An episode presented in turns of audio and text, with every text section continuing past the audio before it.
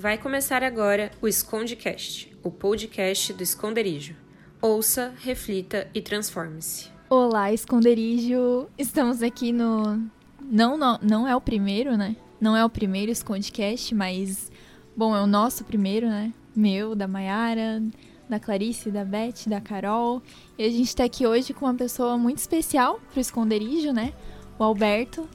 Alberto, seja muito bem-vindo aqui, né? É, obrigada pelo convite, é, obrigada por ter aceitado o nosso convite. Foi uma honra quando a gente soube que você seria o nosso primeiro convidado, que iríamos conversar com você em um, assunto tão atual, né? Já que a gente está conversando sobre isso nos, nesse mês no Esconderijo, sobre a cultura, sobre a redenção. Então, acho que esse é um tema que cabe perfeitamente no teu perfil e a gente está muito honrado, muito feliz em, em recebê-lo aqui. É, não, quando a gente pensou quem que a gente poderia chamar, né, para essa primeira vez, todo mundo já falou, não, o Alberto, o Alberto, vamos chamar o Alberto. E é engraçado, às vezes tu traz a palavra aqui pra gente, né? E muita gente te vê, assim como eu, mas nunca realmente conversaram com você, né? E não, não conhecem a, bem a tua história e tudo mais. Conheço a Isa, conheço a Beth, mas não te conheço. Então, assim, fala um pouco pra gente da, da tua história, né? Se, é, se pudesse apresentar também. Ótimo. Bem, primeiro, prazer é meu de poder estar aqui. Me sinto igualmente honrado porque estou fazendo parte desse recomeço dos podcasts e também, de certa forma, do vosso começo, né? Uh, que Deus possa abençoar vocês nessa jornada. Bem, um, meu nome é Alberto, Melquisedeque Samukuta. Alberto, uh, nome comum. Uh, Melquisedeque, nome bíblico, um, que vem ali da narrativa de Gênesis e também de Hebreus. Então, Melquisedeque, rei de Salém, que traduzido é rei de paz. Samukuta vem de um radical chamado Mukuta, o nome que o nosso bisavô recebeu Uh, e lá as pessoas recebem esse, recebiam pelo menos o um nome muito baseado ou na experiência que o teu pai e a tua mãe teve quando você nasceu. Lá você diz na Angola, né? Em Angola, ah, exatamente. Ah, ou na experiência que a tua mãe teve, tua mãe e teu pai teve quando você nasceu, ou na percepção que a comunidade teve uh, de você.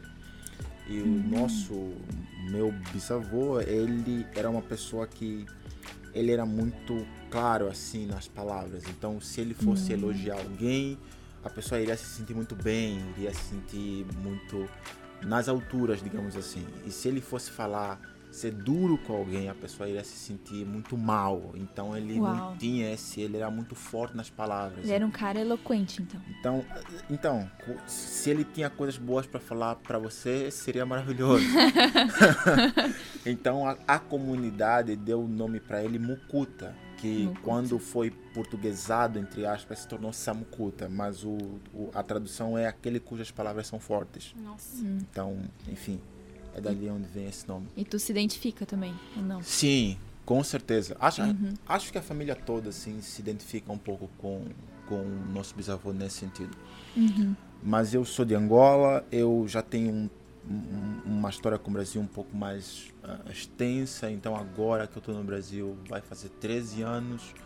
Mas eu, já, tempo. mas eu já tinha vindo antes também, já tinha morado aqui antes, então uhum. então quase três anos. Então Uh, tenho eh, essas idas e vindas com o Brasil. Eu uhum. me formei aqui uh, em psicologia, em teologia. Atualmente eu trabalho como psicólogo e também. Ah, tu atende também? Sim, atendo também e também trabalho como parceiro de negócios em empresas de tecnologia aqui. Ah, que legal. Sim. E casou aqui também. Casei. Não menos importante. Não menos importante, casei também. Uh, tenho muito privilégio assim de poder uh, ter me casado e também estar a morar atualmente na mesma cidade com os meus dois irmãos. Então, o Isaac, a Elizabeth, que são sim pessoas uh, fantásticas ali que uh, puderam estar tá aqui mais perto. Né? Eu fiquei uhum. mais de cinco anos, acho que seis anos e meio morando sozinho aqui, uh, ah, aqui em Joinville. Sim. E só depois eles vieram. Então, é, é, é para mim é um privilégio poder morar perto da minha família. Uhum. E essa adaptação foi fácil quando você chegou aqui no Brasil? Foi difícil? E por que o Brasil? Uh, bem, se foi fácil, eu acho que eu não, eu não diria fácil, uhum. mas foi melhor e acredito que para pessoas que vão para países cuja língua é diferente ou é, a cultura é muito distante, eu acho que seria mais difícil.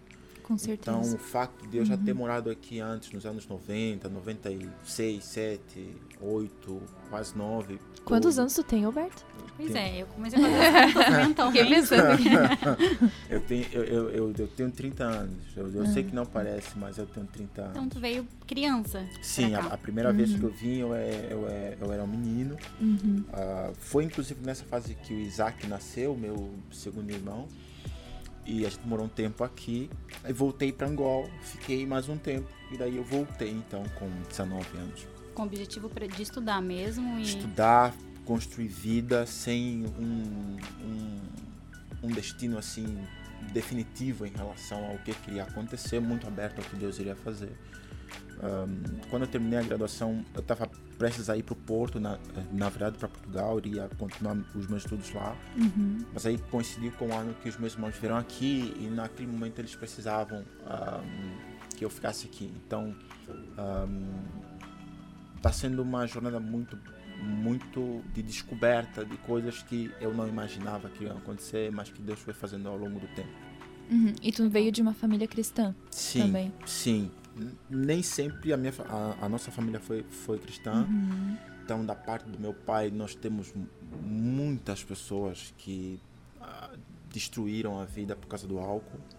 Na uhum. família da minha mãe, uh, também tinha algumas pessoas assim que não vou dizer que eram que se entregaram a algum tipo de situação, droga, etc. Não, mas só não eram cristãs assim. Sim. Então a minha família, quando eu era pequeno no Brasil, o meu pai foi, foi, foi, ele foi a primeira pessoa que ficou, que se converteu, enfim. Depois veio a minha mãe e depois eu vim quando era pequeno e daí a coisa foi para todos os meus irmãos. Graças a Deus hoje a, a, nossa família inteira assim é cristã, pelo menos a família direta. Uhum. Ah, você perguntou por que o Brasil? Isso. Porque o meu pai já tinha morado aqui antes nós já tínhamos morado aqui antes. Então o Brasil foi para mim um, uma opção mais fácil, digamos assim. É uma opção fácil, eu já tinha lá, eu já sabia um pouco da cultura, uh, tinha gostado quando vim para cá, então acho que uh, será uma boa, uma boa chance de voltar. Entendi. Não, legal. E a gente estava olhando o teu Insta e a gente viu que tem muita coisa, muito conteúdo lá, né? Hum. Principalmente de psicologia e tudo mais. E também dá pra ver que tu, né? Não sei, posso estar errado, mas que tu gosta, assim, de falar um pouco também sobre questão de política e é, esses assuntos, assim, né? Uhum. Então, não ia passar despercebido. A gente não. A gente vai, né, fazer umas perguntas aqui é, polêmicas. Quer perguntar? Eu fiz essa pergunta. Meu Deus. Na verdade, a minha pergunta não é tão polêmica assim, mas com relação a tudo que a gente tem ouvido nessas últimas semanas aqui no Esconderijo, acho que esse é o ponto principal, né, do nossa conversa. Uhum. Fixar realmente esse conteúdo, trazer uma linguagem mais acessível à nossa geração, aos jovens, enfim, a todas as pessoas que, que ouvem, né, esse podcast, que é uma tendência agora, né, trazer essa conversa é, que afastou, na verdade a pandemia, né, afastou muitas pessoas, então começaram a, surgir grandes ferramentas para que as pessoas começassem de novo a se aproximar, enfim, a conversar, a entender todas as questões. E então, nesse assunto que a gente está tratando aqui sobre a cultura, eu queria perguntar para ti, né, já que é, usado o teu conhecimento como psicólogo, é, com relação ao tema que a gente está pregando, então, eu queria saber, do ponto de vista psicológico, o que acontece com o indivíduo que vive num mundo sem regras, sem limite, num mundo sem ordem ou sem lei, né? Porque a gente vê que esse momento cultural que nós estamos vivendo é isso, é uma libertinagem completa, né? Onde as pessoas têm estado cada vez mais perdidas dentro de si, né? Na verdade, a gente sempre busca se entender, sempre busca saber quem é até mesmo quando a gente se converte, acho que esse é o primeiro uhum. ponto, né? Querer saber quem eu sou, né? De onde eu vim, qual a minha origem. Então, nesse, nessa linha pode nos responder, por favor? Claro. Bem, ah, é uma pergunta muito interessante porque toca em coisas muito fundamentais do que significa uh, estar vivo, ser um ser humano uh, do ponto de vista uh, cognitivo, biológico, saudável, assim. Então, eu, eu, tento, vamos tentar estabelecer uma linha de raciocínio da seguinte forma. você não consegue viver de maneira saudável se você não tiver uma hierarquia de valores. Sim. Você não consegue fazer isso. E alguém Nenhuma pessoa, mesmo que ela não tenha nenhum não. valor, nenhum. Não. E a gente já seja vai, um ateu. A gente já vai entrar por que disso. Mas uhum. vamos lá. Alguém pode dizer assim: por quê? Por que, que eu não posso fazer isso? Você não pode fazer, você não consegue viver sem uma hierarquia de valores, porque senão você iria sofrer ininterruptamente o tempo todo sem parar. Como assim? Você precisa ter alguma coisa que balize para você que algo é superior em relação a outras coisas.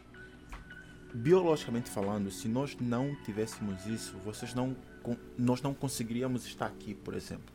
Porque nesse momento existe alguma coisa dentro de vocês e dentro de mim que diz assim: estar agora aqui nesse momento é mais importante do que sair agora para fazer qualquer coisa aleatória lá fora. Uhum, existe alguma coisa que faz vocês perceberem isso. Uhum. E isso é um reflexo, inclusive biológico, porque vocês é, é o mesmo reflexo que faz com que vocês consigam, por exemplo, estão uh, com fome, eu estou com fome, daí eu vou para a cozinha comer alguma coisa. Eu preciso ir para o banheiro, é esse mesmo reflexo que faz com que você levante, vá para o banheiro e não fique lá sentado esperando que alguma coisa ruim aconteça com você. Então, todos nós precisamos dessa hierarquia de valores que é algo que balize para você, coloque para você que algumas coisas são mais importantes que outras. Tu algumas diz, tipo coisas... uma pirâmide de Maslow, assim. Eu não daria já esse nome de Maslow, uhum. mas eu, só, eu, eu, eu só quero primeiro colocar essa visão da metáfora de uma pirâmide mesmo, tá? Uma Entendi. pirâmide de valores. Então, algumas coisas são mais importantes do que outras para nós. E todos Sim. nós temos isso, independente se você é ateu, se você é, isso é inerente à espiritualidade, é, é biológico e fisiológico. Humana, é biológico uhum. e fisiológico, todos nós temos isso, tá? Uhum. E, ah, ah, Aí eu volto para a primeira pergunta que você fez lá. Tá, mas, mas e para ateus e tal? Existe algo que faz para esse ateu dizer assim: não, eu continuar sem crença é mais importante do que eu acessar ou eu aceitar a crença do, do, do fulano. Ainda que seja reverso, mas todos nós precisamos disso aqui. Uhum. O que acontece se nós não temos isso aqui? Se nós não temos isso aqui, nós tudo seria importante e tudo deveria ser feito no momento. Imagine como é que seria como é que é difícil? O caos. O caos mental. Imagina você está tudo é importante, ou seja, está aqui é importante, está lá fora é importante, ir para o banho é importante, comer é importante, tudo ao mesmo tempo. Isso seria impossível. Sim. Então, uh, quero partir desse ponto para dizer que se existe esse reflexo biológico de ordem, e ele é biológico mesmo, ele uhum. está dentro de nós, a ideia de uma vida sem uma hierarquia, sem um uma ordem, sem uhum. um elemento daquilo que deve ser feito no momento, daquilo que não deve ser feito, sem limite no sentido de que agora você pode falar, agora você se cala, ali você pode ir, ali você não vai. Pensar numa vida assim é igualmente pensar numa vida cheia de caos, porque seria o reflexo disso que falamos antes, dessa coisa caótica. Então, se o imperativo biológico, se, se numa, numa perspectiva biológica, é preciso ter ordem. O nosso organismo nos impõe uma ordem, ninguém uhum. pede isso, isso é dado para você. Socialmente falando, para uma vida adulta, para uma vida saudável, também é colocado para você. E, do, e quando a gente olha para a espiritualidade, é, é, exatamente a mesma coisa. Só que é, nós somos convidados na espiritualidade a, a, a algo muito mais profundo, porque não se trata apenas do cristianismo ser uma espécie de convite a uma espécie de moral, sabe? A, a você ser, sei lá, alguém que segue boas maneiras. Porque se fosse isso, o Espírito Santo não precisaria vir. Sim. Tem pessoas que, que, com muita certeza, vocês conhecem pessoas que não são cristãs, mas, entre aspas, aqui, se comportam bem. Uhum, então, sim. o cristianismo não é sobre se comportar bem. Se comportar bem pode ser um reflexo de, de uma pessoa... De uma vida cristã. De uma vida cristã. Uhum. Mas não é sobre se comportar bem. Na verdade, tem muitas vezes que o, o Espírito Santo vai te levar a se comportar mal. Albert, meu Deus, Alberto, como assim? Ah, o que, que você acha que Jesus fez para os padrões sociais do tempo dele? Ah, ele, ele disse: Não, vocês são raça de víboras, vocês uhum. são ah, sepulcros caiados, vocês são hipócritas. Você... Uhum. Ele falou isso na cara de todo Sim. mundo. E para ele, Jesus era um arruaceiro. Sim. Entende? Então, não era aquele homem bonzinho que no, aceitou a Exatamente, tudo. exatamente. Então não é sobre você aceitar uma coisa moralmente, você ser bonzinho, cristão ser bonzinho, ser uma ovelha dócil, uhum. com o espírito docilizado. Ah, as pessoas estão ali. Tá. Não é sobre isso. É sobre você aceitar a. É sobre, antes de tudo, você aceitar o senhorio de Jesus na, na tua vida. E o senhorio de Jesus na tua vida não é um cardápio do que você deve fazer ou que você não deve fazer.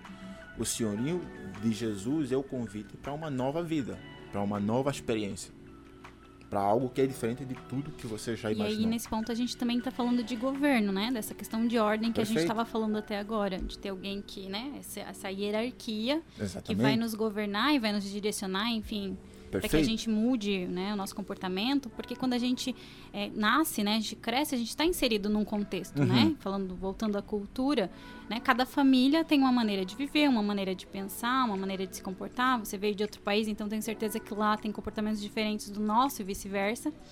Então, é, o que está querendo dizer é que inerente a tudo isso nós biologicamente precisamos ter essa ordem pré-estabelecida e é de suma importância então ter isso bem estabelecido. É, é sem isso você não consegue viver, porque tudo seria importante para você o tempo todo. E isso que você falou agora é extremamente importante, porque isso tem a ver com isso que, isso que a gente está falando, que é o que é a vida cristã, que não é sobre ser bonzinho.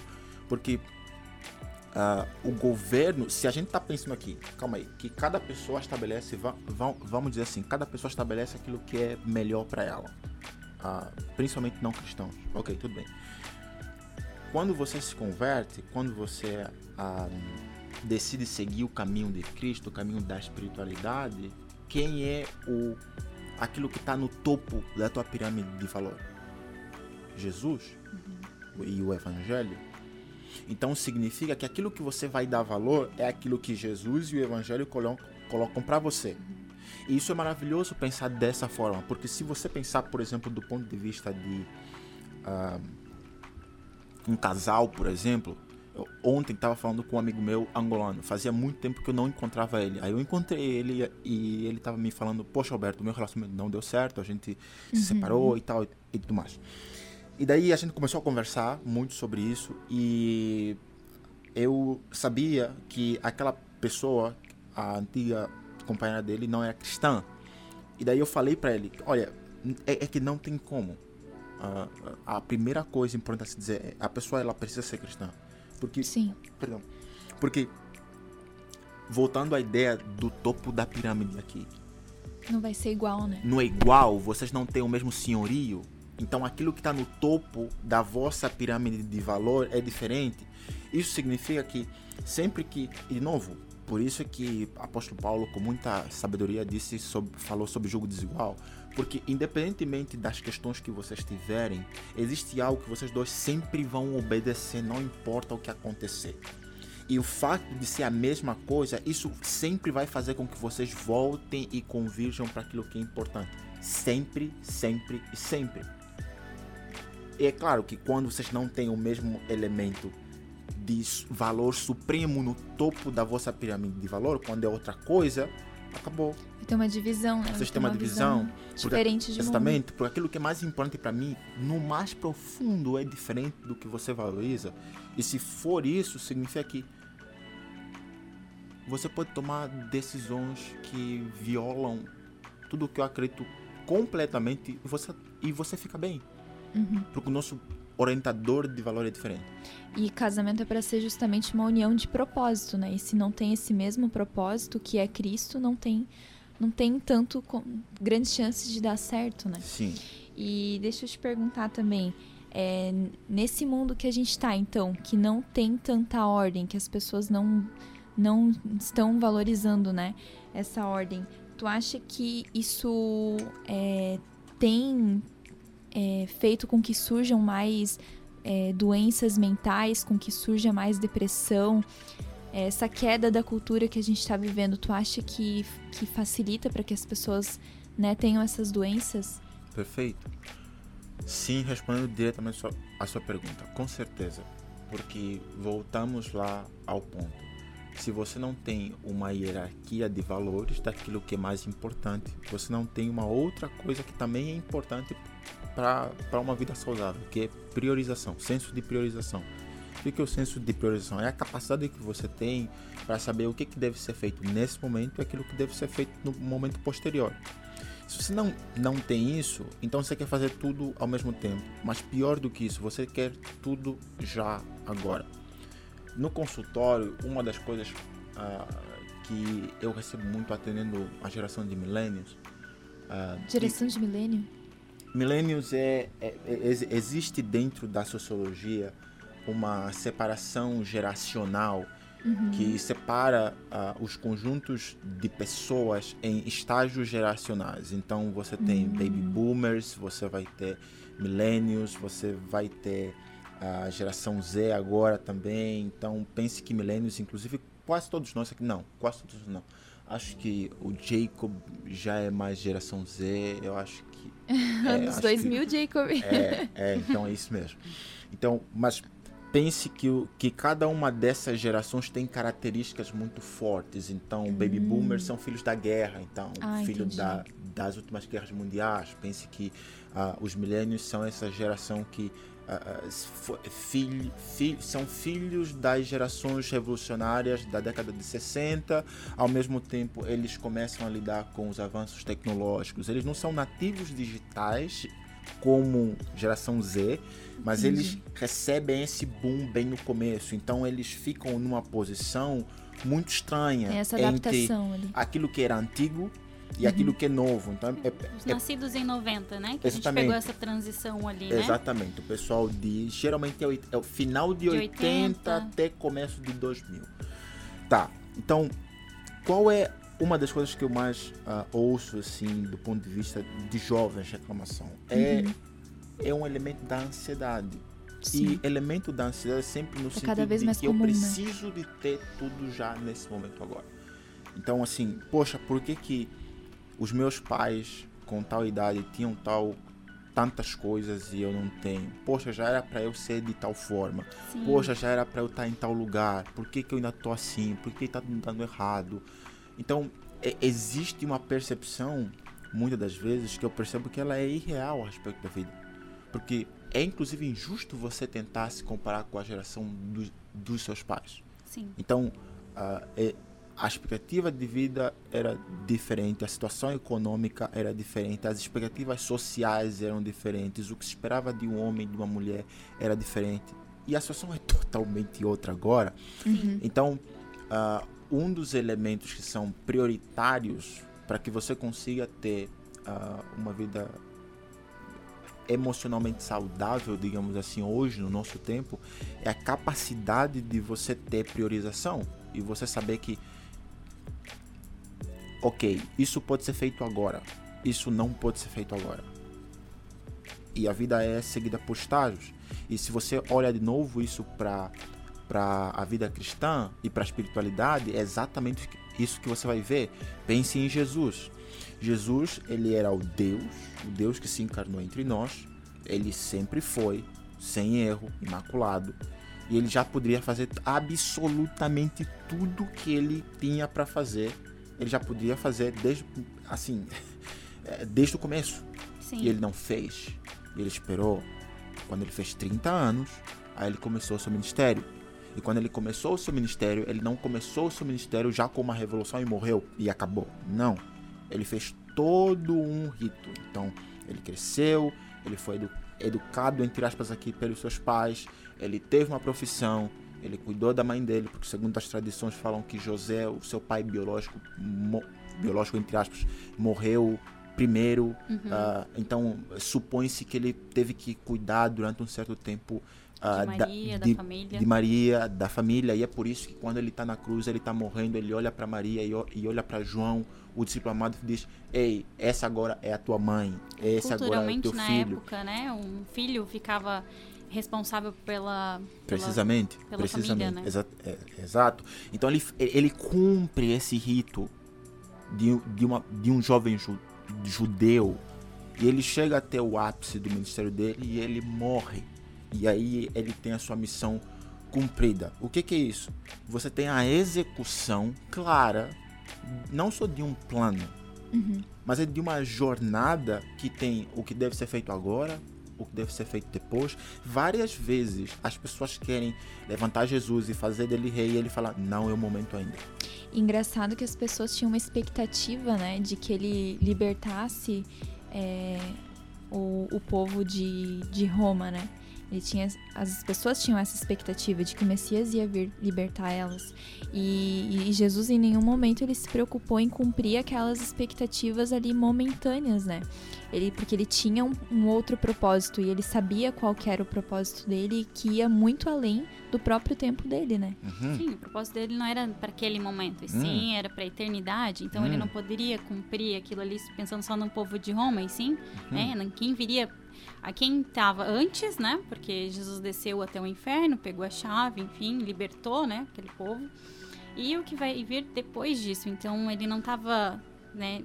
Fixado num tempo, e sim num, numa linha inteira, né? Na eternidade, visando uma eternidade a todos, né? Perfeito. E só para fazer uma correlação com isso que você acabou de falar, a gente pode, com toda a facilidade do mundo, fazer uma relação entre isso que você falou agora e a nossa vida cristã.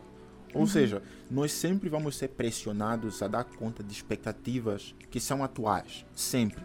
Então, qual é a moda agora? Não, a moda agora é você ser famoso, ou a moda agora é você ser ter influencer. tal te, ser influencer ou ter de certa forma alguma coisa, ou você, sei lá, você tá sempre em, em, em vista e tal. Ok, uh, não é sobre isso não é sobre isso. Uhum. Porque você tem. É isso que, que você falou agora. Você tem um Jesus que está comprometido com um plano que é muito maior, que é muito melhor. Né? Como Paulo fala, a vontade de Deus é perfeita. é boa, perfeita e agradável. Então, se ele está comprometido com esse plano, e aí quem, quem explica isso bem é o apóstolo Paulo, que ele fala que o soldado que foi arregimentado não se distrai com os com as distrações desse mundo. Então é exatamente isso que a gente está falando. Uhum. Então a vida cristã é, é, é, esse convite aonde você tem uma missão. A tua missão é dar testemunho e manifestar os dons que Deus te deu dentro dessa jornada que Jesus te chama, que o Espírito Santo te capacita. E você sempre vai ser puxado para suprir ou para responder a diferentes tentações. Sempre, sempre vai acontecer. Enquanto você estiver vivo, você vai ser puxado para aceitar certas tentações. E cada um é tentado nas suas próprias coisas, como diz Tiago. Então, sempre, cada um é tentado nas suas próprias fraquezas e concupiscências cada um de nós. E Alberto, nesse tempo que a gente está vendo tantas bandeiras sendo levantadas, né? Uhum. Homossexualismo, feminismo, marxismo, machismo e infinitas outras bandeiras, né? Uhum. Até a gente estava conversando antes de começar aqui que o Espírito Santo tinha me tocado muito há um tempo atrás, né, com relação a isso, e ele me fez a seguinte pergunta, né? E a minha bandeira, quando vai ser levantada?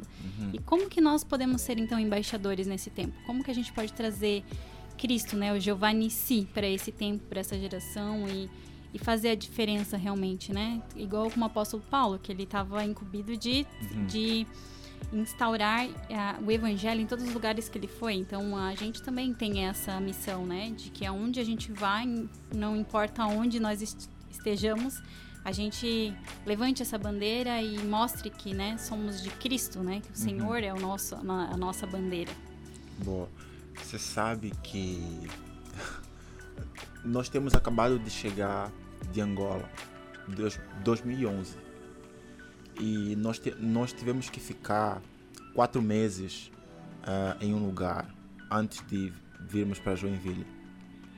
E nesse lugar onde a gente ficou, tinham, tinham pessoas que, que, se, que, diziam, que se diziam cristãs, Uhum. mas assim, muitas delas eram assim. Era uma coisa muito bizarra, assim, sabe? É, Era onde que tu tava? Onde que era esse lugar? eu tô tentando. eu tô tentando não, não dizer o nome para não escandalizar. Ah, Ai, tá bom, entendi. tá bom. Mas- Fica as tranquilo, melhores fica tranquilo. É, eu tô procurando me melhores palavras. Mas assim, digamos que era para ser uma instituição cristã. Entendi. Ai, tá, entendi. E, e, e- e tinha lá, assim, pessoas que eram homossexuais e que tinham uma coisa muito, muito fora, assim. E, sim. e, e nós, tá? Nós que temos vindo de Angola, a Angola tem uma cultura muito tradicional. Então tenta, te- tenta visualizar o cenário. Tradicional em que sentido, assim? Em pra gente todo. conseguir imaginar. mais Todo Conservadora, assim, muito mais- conservadora, muito, muito conservadora. Para você ter uma ideia, a Igreja Católica ainda consegue ir para o Estado ou ir para a sociedade e fazer um pronunciamento e dizer que tal novela é prejudicial à saúde espiritual da nação. E o povo Nossa. acata. Tipo isso, entendeu? Então, é claro que é- é uma sociedade que também é corrupta em outros sentidos, né? Mas corrupção e tal. Mas ainda você tem muito isso. Uma Uhum. noção de hierarquia muito forte. Deus ainda está no altar naquele local. Eu não diria dessa forma porque iria passar uma ideia que Angola é um país maravilhoso e não, Não, é é. um país religioso, então, nesse sentido. É, só que assim, como a gente também brinca isso, às vezes eu brinco isso com a Beth. Como sabe aquilo que a Bíblia fala onde a- a- a- abundou o pecado, superabundou a graça? Sim. Então, é uma cidade é uma sociedade muito legalista, muito religiosa. Então, o cristianismo também precisa ser muito sério, Sim. muito sério, sem meio termo, sem conversa. Então, é isso, é Ser aquilo. firmes. Ser firmes. É claro que existe uma chance de alguns extremos, mas, mas ainda assim, a- a- o que acontece do outro lado é, é, é é sobrenata- é sobrenaturalmente pesado. Então as coisas precisam ser muito sérias. Sim. E quando nós viemos para o Brasil, ahm, coisas bizarras aconteceram nesse lugar. Eu vou dizer, era um seminário. era um seminário. Era um Caramba. seminário teológico, tá? E não era aqui em Joinville, era, era em uma outra cidade. Uhum. E assim, nós chegamos lá e nós começamos a ouvir as histórias. E para nós, isso é um espírito maligno. É isso que nós ouvíamos lá em Angola. Que isso era um espírito maligno, que isso precisava ser combatido do coração. Então o que, que aconteceu? Tinha, tinha os cultos no seminário. Hum, to- todos os alunos iam e os professores também. E aí nós começávamos a orar. E nós começávamos a orar contra o espírito. alto. Vocês iam no culto? Nós íamos no culto e orávamos alto. Ah, Então isso começou a colocar algumas pessoas muito irritadas conosco. E quando dava 8 horas da noite, então assim, o culto era de manhã às 6 horas. Aí durante o dia o pessoal fazia todo o resto das coisas, vivia, ia pra aula, cozinhava, fazia trabalho, etc, etc. sim. Só que quando batia 8 horas, nós íamos pra capela e começávamos a orar. Da noite? 8 da noite, Ah. contra esses assuntos de novo. Daqui a pouco, o diretor do seminário foi pra capela algumas vezes, nos encontrou a orar e aí ele instituiu que o seminário inteiro deveria orar nesses horários. Nossa, Uhum. vocês Então isso fez que todo mundo nos odiasse Imagino. no seminário. E pior, assim, começou uma perseguição ferrenha, assim, porque ficou uma coisa do pessoal ir lá e bater super nas nossas portas, assim, fazer confusão, ameaçar. Ah, no futebol, assim, que nós tínhamos, o pessoal quase en- entrou na porrada, assim, com... ah, de, a- de agredir al- alguns angolanos nossos, a- amigos nossos. Então, tudo isso aconteceu e hoje estou fazendo esse, essa história, estou lembrando para responder a tua pergunta, que foi no sentido de que nós levantamos uma bandeira, mas não era porque nós dissemos, não, vamos ser revolucionários, vamos causar aqui. N não era isso. Isso já estava dentro de vocês. Exatamente, entendeu? Então, assim, nós estávamos tão, tão cheios disso, tão cheios daquilo que tinha que ser feito, do nosso dever, e no, o nosso dever, como diz Paulo, não é contra a carne nem o sangue, mas é contra uh, o, o mundo espiritual, que a gente, quando ouviu aquilo, a gente foi orar. Sim. E quando a gente foi orar, o diretor do seminário, nós não tínhamos essa apreensão, não era isso que nós queríamos. Nós, nós só entendemos, entendemos que tinha um problema e nós tínhamos que orar. E a, sobre o problema. Para resolver esse problema, para resolver na o problema, oração. na oração. E daí o diretor do seminário instituiu a oração. É claro que deu um monte de problema, mas assim, muitas pessoas foram impactadas por isso, porque ele sabe, todo mundo sabia que aquilo começou por nossa causa. Então, quando você pergunta sobre a coisa da bandeira, uh, eu acho que sempre que, e principalmente quando nós falamos sobre cultura, sempre que a gente tenta fazer isso do, do, de uma maneira forçada, do nosso próprio braço, a gente erra. Porque Sim. dali uh, a história já nos fala isso. Quando houve casamento entre a religião, Estado, e daí uhum. você. A ideia de você obrigar problema, né? as pessoas a serem. Por mais que nós entendamos que ser cristão é a melhor forma, ou é, é, é aquilo que Deus quer, não é na força do nosso braço, é espiritual. E daí a, a no, essa bandeira que você disse do Jeová Nissi, o Senhor é a nossa bandeira, ela é levantada espiritualmente. Ela é levantada espiritualmente na oração. Mas é claro que também não significa que você só vai orar Precisa se comportar de você, sua maneira. Exatamente, dali tem a ver com a atuação no mundo. Uhum. E quanto você junta, e aqui eu lembro a frase que Lutero gostava muito de dizer, e era uma frase que os luteranos tinham muito, bem no comecinho, que era a, a, você deve orar e trabalhar. E daí houve uma condensação dessa frase numa coisa que para o português fica mais ou menos assim. Você tem que a, orar como se tudo dependesse de Deus e você tem que trabalhar como se tudo dependesse de você. Sim. Então isso significa que você sempre. É forte essa frase. Muito, é, é, é, uma, é, uma, das minhas frases favoritas, porque ela é muito parecida com uma outra frase que se atribui a, a, a Cis, mas não é necessariamente dele. Mas enfim, a, a, a frase é mais ou menos assim: você tem que pregar o evangelho, e se possível você use palavras. Então essas duas frases são muito hum. boas, porque de um lado você tem um chamado a, olha, você tem que orar como se tudo dependesse de Deus, o que significa que a luta ela é vencida, no, é, é Deus quem vai dar a vitória. Mas você é convidado a fazer a tua parte. Então você tem que trabalhar como se tudo dependesse de você. E ao mesmo tempo você tem uma outra coisa chamando, ei, ah, você tem que fazer a coisa de modo que é tão forte a atuação, ela fala tão alto. Que todos vão saber que. Que você não precisa discursar. Que é algo diferente, né? Que você não precisa forçar. É isso. A ideia é essa, você não uhum. precisa forçar. Então, levantar a bandeira significa que você tem essas duas armas. Você tem a arma espiritual, que é o que você faz na busca por Deus em oração, no jejum, em Deus. E do outro lado, você tem a forma como você age no mundo. Então, todo mundo quando chegar na prova, todo mundo vai colar, você não vai colar. Entendi. Mas assim, Alberto, é até uma coisa que eu discuto muito com meu pai, assim, tu acha que o cristão ele precisa é, ter um papel mais ativo no sentido assim, tem que entrar na política? O cristão tem que estar na política, o cristão tem que estar lá, lá na universidade, cristão tem que ter essa coisa um pouco mais embativa, assim? Uhum. Ou tu acha que no, no fundo tá tudo corrompido, o sistema tá corrompido, não vale a pena tu entrar nessa? O que que tu acha sobre isso? Eu tenho uma história sobre isso, mais uma. Conta, eu tô, conta. Eu tô, eu, eu tô seguindo o exemplo, fui influenciado pelo pastor Sebastião. Ele, uh, uhum. ele, ele gosta de falar dos princípios através das histórias. Então isso é muito bom. Veja só o que aconteceu. A, o apóstolo Paulo ele escreveu a primeira carta aos Tessalônicos dizendo que o, o, o fim estava próximo. Sim. Ele mandou a carta, a primeira carta.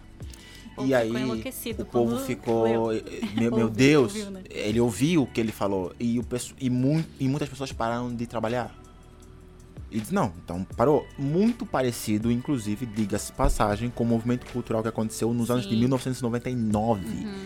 Porque todo mundo, em 1999, tinha uma, uma expectativa de que o mundo iria acabar. Então, se vocês forem pesquisar, o pessoal que está nos ouvindo depois vai no Google e pesquisa assim coisas bizarras que aconteceram em 1999. Nossa, o povo ficou super endividado. As pessoas venderam casa, venderam tudo, se prepararam para o mundo o acabar, para o apocalipse acontecer. E quando chegou em 2022 e nada aconteceu, o caos estava instaurado. E a mesma coisa que aconteceu lá em Tessalônica, porque quando Paulo soube que o pessoal tinha parado de trabalhar, porque ele, por causa da primeira carta, aí ele tem que escrever uma segunda carta, para assim, ei, ei, calma aí, olha, eh, não era isso que eu estava querendo dizer, eu estava dizendo que o, o, fim é iminente e essa iminência ela é constante o tempo todo. Uhum. Mas assim, eu fiquei sabendo que alguns de vocês não querem mais trabalhar. Olha, esses que não querem trabalhar não comam. É tipo isso. Ixi. Então, quem não trabalhar não come. Então, a ideia sobre a tua pergunta aqui, o cristão deve entrar, deve ter uma postura mais ativa na sociedade, eu sou totalmente a favor. Eu sou uhum. totalmente a favor que cristãos entrem na política, que cristão vai na universidade. Quando eu estava, inclusive, no colégio em Angola, nós criamos um grupo de oração e nós começávamos a, a estudar às 13 e nós íamos para o colégio 12h30 e das 12h30 até as 13 a 1 da tarde, a gente ficava na, na, na, sala orando e partilhando a Bíblia. A gente fazia isso. Uh, aqui mesmo, quando eu estava fazendo a faculdade agora, uh, tem inclusive a Mari, a Mari, a Marina Pires, que também estudava, que também uh, era do esconderijo, ah, ela também participava desse grupo que nós tínhamos também na faculdade. Nós começávamos a estudar às 7h30, então nós chegávamos lá às 7 horas e ficávamos também nesse grupo de oração. E, então nós também tínhamos isso. Então, sim, é, eu, eu, concordo que essa seja a postura, mas aqui tem um ponto muito uhum. importante que é o que a gente falava antes. Não é. Primeiro, não é na força que a nossa mudança ou que os, os princípios cristãos têm que ser colocados lá. Não é, não é na imposição, porque sempre que a gente tenta forçar, colocar na força no nosso braço coisas que o Espírito Santo é quem tem que fazer, as coisas começam a sair muito errado e as pessoas começam a odiar o cristianismo, porque elas são obrigadas Sim, a serem ou a fazer, errado, né? entendeu? Então não é sobre isso, não é sobre isso. Esse é o primeiro ponto. O segundo ponto é que é possível sim, não é errado a gente uh, tá na política, etc. Não é errado. Eu vejo Jesus, por exemplo, no último dia se levantando, uh, dizendo: Olha, aquele que tiver a sede, vem a mim, que sou manso e humilde de coração. Eu vejo Jesus falando: Olha, tomai sobre vós o meu jugo. E a ideia teológica sobre o meu jugo, a ideia de jugo, é a ideia de ensinamento. Uhum. Então Jesus está querendo dizer que, olha, dentre todos esses ensinamentos que existem ali, eu também tenho um ensinamento. Uhum. Jesus não está preocupado em proibir os outros ensinamentos. Jesus não está preocupado em fazer isso. E, e isso é muito importante, tá? Isso é muito importante, porque a gente não pode cair no mesmo erro que movimentos socialistas, totalitários têm, que é de proibir. Agora mesmo na Nicarágua, ah, padres e freiras estão sendo forçados a saírem do país, estão sendo uhum. expulsos. E é uma linha, assim, de muita tradição. É, é, a, é a linha da Madre Teresa, entendeu? Uma mulher que, se, que dedicou a vida a cuidar de pessoas feridas. Uma, uma mulher que é mundialmente conhecida pelo trabalho, pelo serviço de entrega às pessoas. Tá? Então eles estão sendo escorraçados dali. Então o ponto é que uh, sim, a gente tem que entrar nesses lugares todos. E a gente vai vencer isso propondo trazendo ah, possibilidades que, deve, que, que devem seguir o devido processo legal e tudo mais. Mas não, não devemos obrigar a sociedade a ser como nós achamos que ela deve ser, porque não é dessa forma. Jesus disse: "O meu jugo", ou seja, também eu de todos esses ensinamentos, eu também tenho um. E eu acredito que o meu ensinamento é melhor porque ele é leve. Aceitem o meu, porque ele é leve. Aceitem, é isso que Jesus está fazendo. Jesus não está dizendo é Jesus não está negando que existem os outros. Jesus não tá, Jesus está dizendo, olha, o meu é melhor. E o meu vai vos garantir a vida eterna. E é isso que, e, e, me parece que é isso. E não é na força do braço, não é na violência que a gente vai conseguir fazer isso. É na oração, é com a nossa posição, o nosso testemunho. Então imagine que você é cristão. Eu sempre vou, gosto de dar exemplos de faculdade porque isso eu vivi muito. Então você tá ali na faculdade. E daí você tem, por exemplo, uma mais uma história. No, em 2014, eu tinha que fazer um estágio de seis meses. Não, seis meses? Um ano. Se tornou um ano. Um ano no, em uma instituição aqui da cidade de, que, que atendia pessoas em situações de vulnerabilidade na rua, pessoas que moravam na rua. Hum. E aconteceu que ah, eu, eu tinha que ter uma colega de estágio. Não tinha mais estágio ou vaga para eu fazer na minha turma. Então tive que fazer numa outra turma, que era a turma da noite. Eu estava de manhã. E na turma da, da noite, quem foi minha colega de estágio era uma, uma, uma, uma moça ah, feminista, mas assim, Roxa. o, o mais o mais roxa que você pode imaginar na sua vida. O mais assim, o mais o mais extremista que você pode imaginar na, na sua vida. Era ela. E é claro que ela tinha uma impressão de que os cristãos eram Machista. Machista. machi eu assim seria machista, retrógrado, etc, etc, etc. Tudo aquilo que Intolerante você intolerante, etc. Então assim, e, e daí ela era feminista, e daí ela era confusa assim em relação à sexualidade dela, porque às vezes ela era bi, às vezes ela era ah, Nada. nada, às vezes ela era, enfim, lésbica, enfim. O ponto é que nós tivemos que ficar conviver toda quarta-feira durante o ano de 2014 juntos durante quatro horas. Acho que foi ótimo, não foi? O que, que aconteceu no, no, no final desse um ano? A mãe dela me adora. Sério? A mãe dela me adora. E ela mudou a percepção dela em relação. Tipo assim, ela não morre de amores pelos cristãos. Ela continua detestando os cristãos. Então, tu acha que é falta de conhecimento das pessoas com relação a gente? Ou a gente não tá Sim, conseguindo demonstrar mal- quem é, é- é um conjunto de coisas, tá? Teve maus exemplos que aconteceram de cristãos na sociedade brasileira. Tem. De evangélicos, tem. Sempre de tem, católicos, né? tem, Sempre tem. Mas, de novo, tem maus exemplos em todo lugar. Em todo lugar tem maus exemplos. Tem pais ruins e tem pais bons. Tem políticos bons e políticos maus. Então, assim, maus exemplos tem em todo lugar. E esse ponto não é justo. Inclusive, você que está nos ouvindo e você tem algum problema. Ah, não, quando te falam. Ah, não, mas na igreja tem pessoas ruins. Ó, tem pessoas ruins em todo lugar. E quem sempre me tranquilizou em relação a isso foi Agostinho de Hipona. Agostinho de Hipona fala, eu, eu, eu amo essa frase. E eu nunca, eu vou morrer com essa, com essa frase. Ele falou assim, olha, todas as ações humanas são imperfeitas porque o homem que as faz é imperfeito. A nossa natureza é imperfeita. Então tudo que você fizer, ela nun- nunca vai ser perfeito. Tu- O que, que é perfeito? O radical da palavra perfeito é feito por completo. Então nunca será feito por completo, porque em tese você é imperfeito. Então tem pessoas imperfeitas em todo lugar.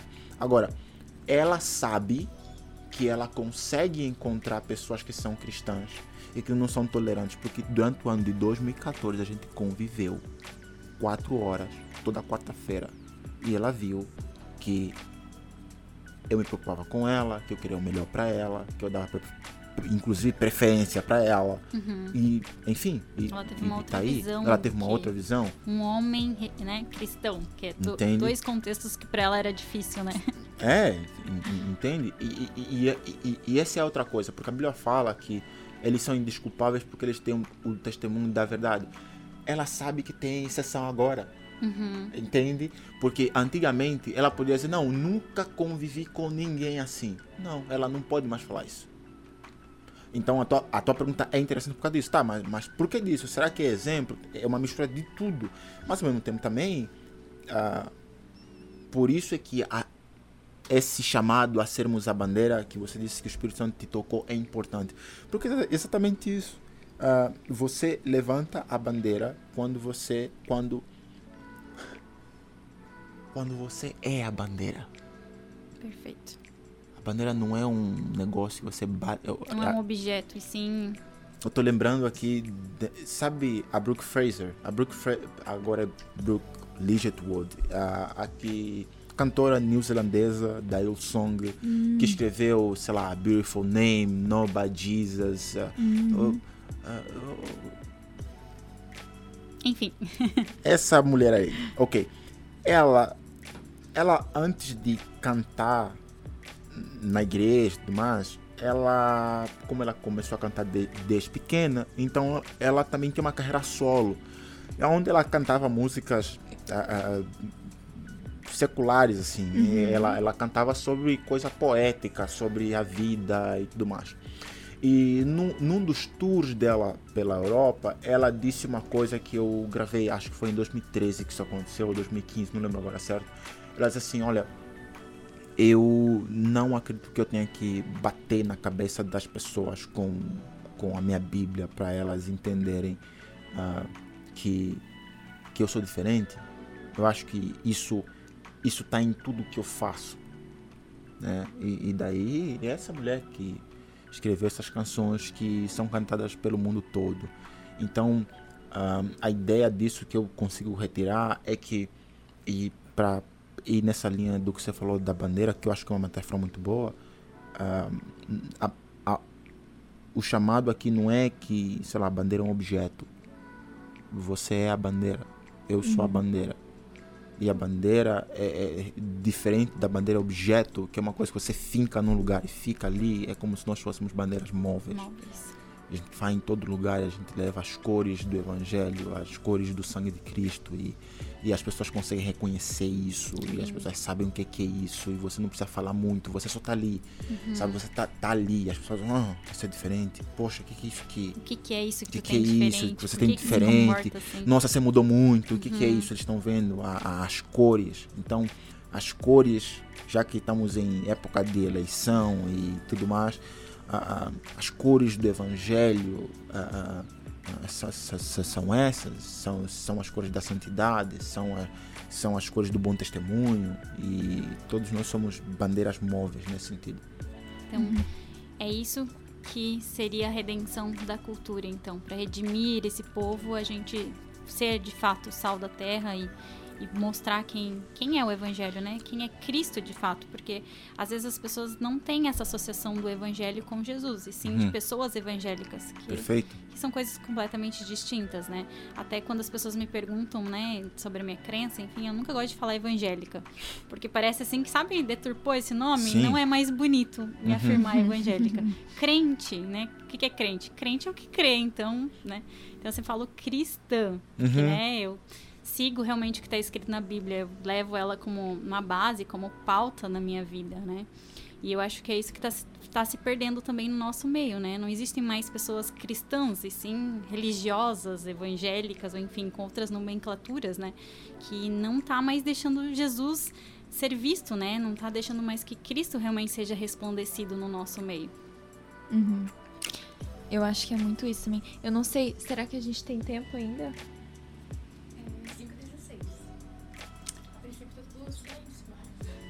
Tá, eu vou fazer mais uma pergunta, então vou aproveitar. Vamos lá. Vou aproveitar que eu tô falando com um psicólogo, não poderia deixar de falar do, do Vitor Frankl, que eu gosto muito dele. Hum.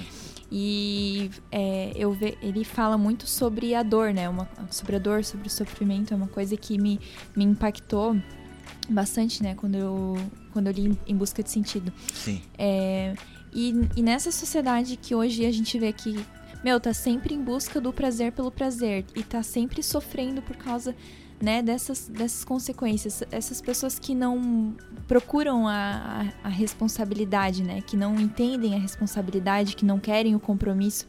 É, qual que tu acha que é porque essas pessoas rejeitam muito a dor. A gente rejeita muito a dor, né? A gente não quer sofrer, a gente nega muito isso.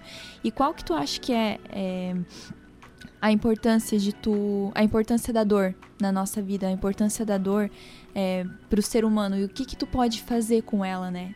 Tu pode fazer algo de bom com ela? O que, que tu acha disso? Uhum. Entendi. Um, Bom, Cristo foi aperfeiçoado a partir do sofrimento, né? O que está escrito lá em Hebreus. Perfeito. Então a gente é aperfeiçoada, é aperfeiçoado à medida que a gente vive, porque uhum. a vida é sofrimento. Desde que o mundo caiu, né, no pecado, uhum. a dor foi instaurada, né? O primeiro relato de dor que a gente tem na Bíblia é em Gênesis 3, que é quando é a queda do homem. Então é muito difícil a gente viver num mundo sem dor, né? E do ponto de vista, né, eu também sou da área da saúde, então uhum. lido muito com a dor. Uhum. E ela é subjetiva, né? Cada pessoa entende entende ela de uma maneira. Então, que para mim dói, para ti não dói. Então, a gente não consegue nem quantificar. Uhum. Quando a gente conversa com o paciente, a gente tem uma escala, ó, de 0 a 10. Como é que tá a tua dor? meu professor me ensinou assim, porque é uma, uma barrinha, a Eva. Uhum. E aí começa de azul para vermelho. Uhum. E aí ela diz assim, ó, o azul é o céu e o vermelho é o inferno. Então, a tua dor tá como? Tá no paraíso ou já tá no inferno? Porque assim, não, a gente não consegue quantificar, né? Então, assim, ah, uma dor no joelho.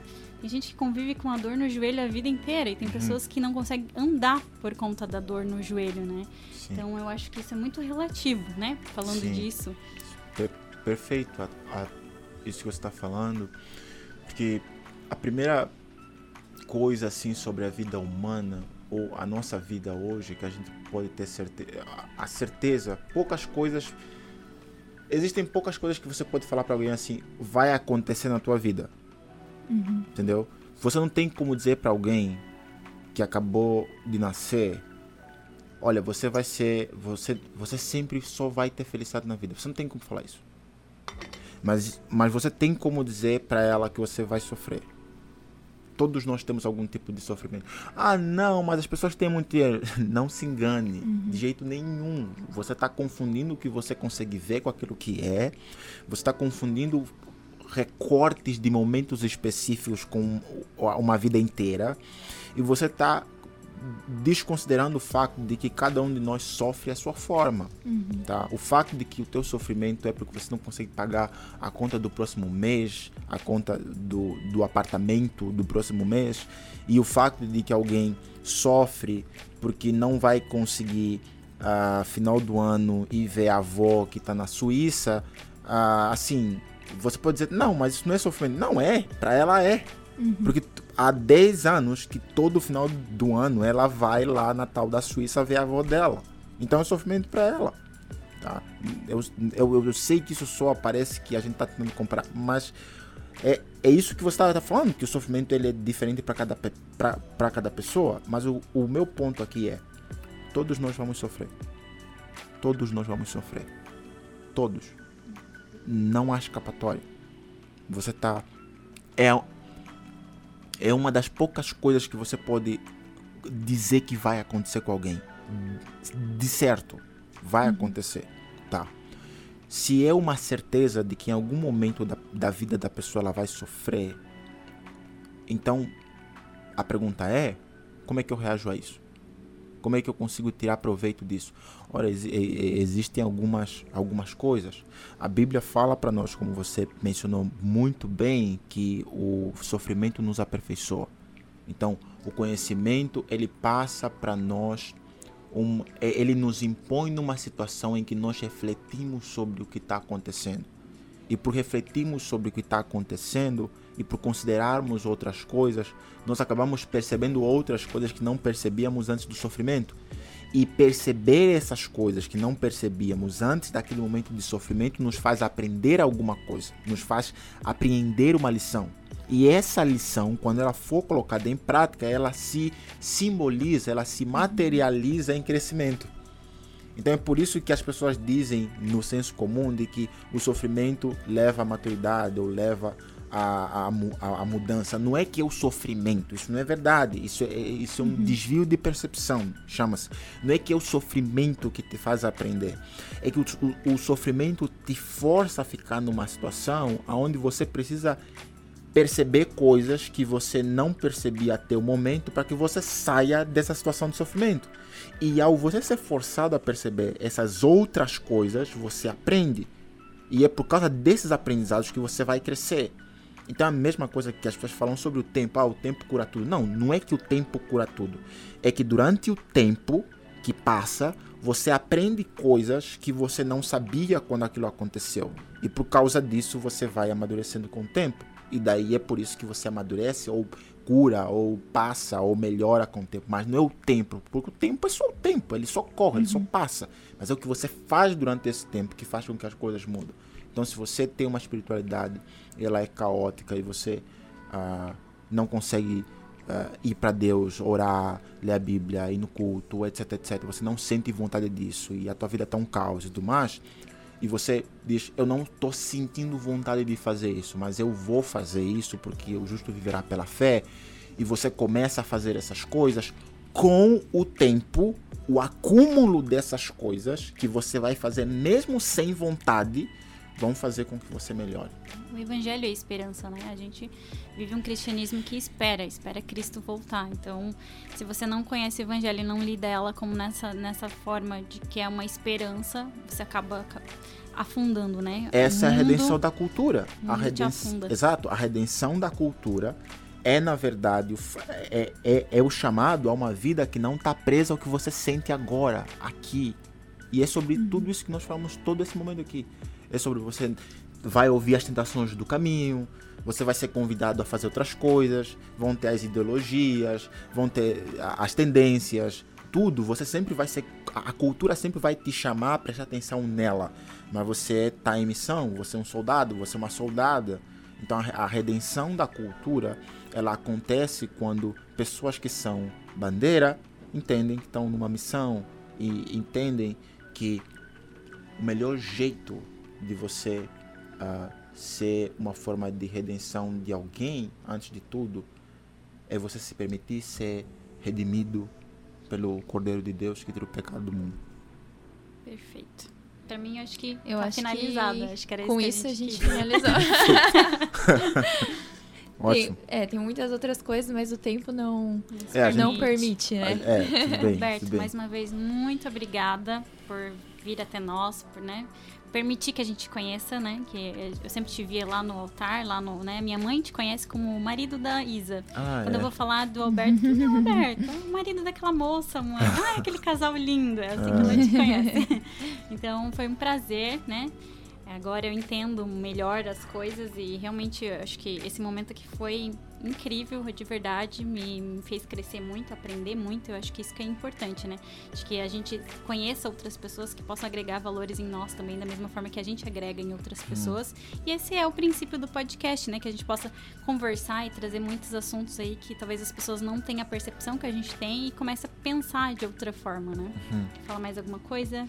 É isso, yeah. não. Muito, muito obrigada, Alberto, de verdade mesmo. Aqui a gente, né, na simplicidade, as meninas aqui, mas muito obrigada mesmo. Bem, obrigado por esse espaço. Eu, eu, eu quero poder voltar aqui para contar mais histórias uh, e espero que vocês saiam muito bem. Espero que tudo corra bem para a glória de Deus Amém, e que e que a gente continue, né? É isso aí. Oi, é Jacob. Isso. Valeu, gente. Valeu, pessoal. Valeu. Tchau, tchau. Tchau. Pessoal, só para divulgar aqui, o Instagram é se vocês quiserem nos conhecer um pouquinho mais, Isso. podem nos seguir lá nas redes sociais, né? O meu Instagram é Decarly Maiara Cecília. E por favor, não esqueçam de seguir a gente também no Esconderijo, né? A gente faz culto todos os sábados às 8 horas. Estamos aqui, queremos conhecer vocês também, né? Talvez você ouve a gente, mas não venha aos cultos, então venha, se apresente, converse com a gente, diga que nos ouviu no, no, no Esconde Cash e que a gente vai amar conhecer você, com certeza. Isso é arroba esconderijo, né? Arroba esconderijo, isso mesmo. Tá. O meu é Yasmin Tai, com TH e dois As. E o teus? O meu é Alberto Samucuta em todas as redes sociais. Instagram, TikTok, Alberto Samucuta. É isso, gente. Segue a gente lá e sábado contamos com vocês aqui. Até mais.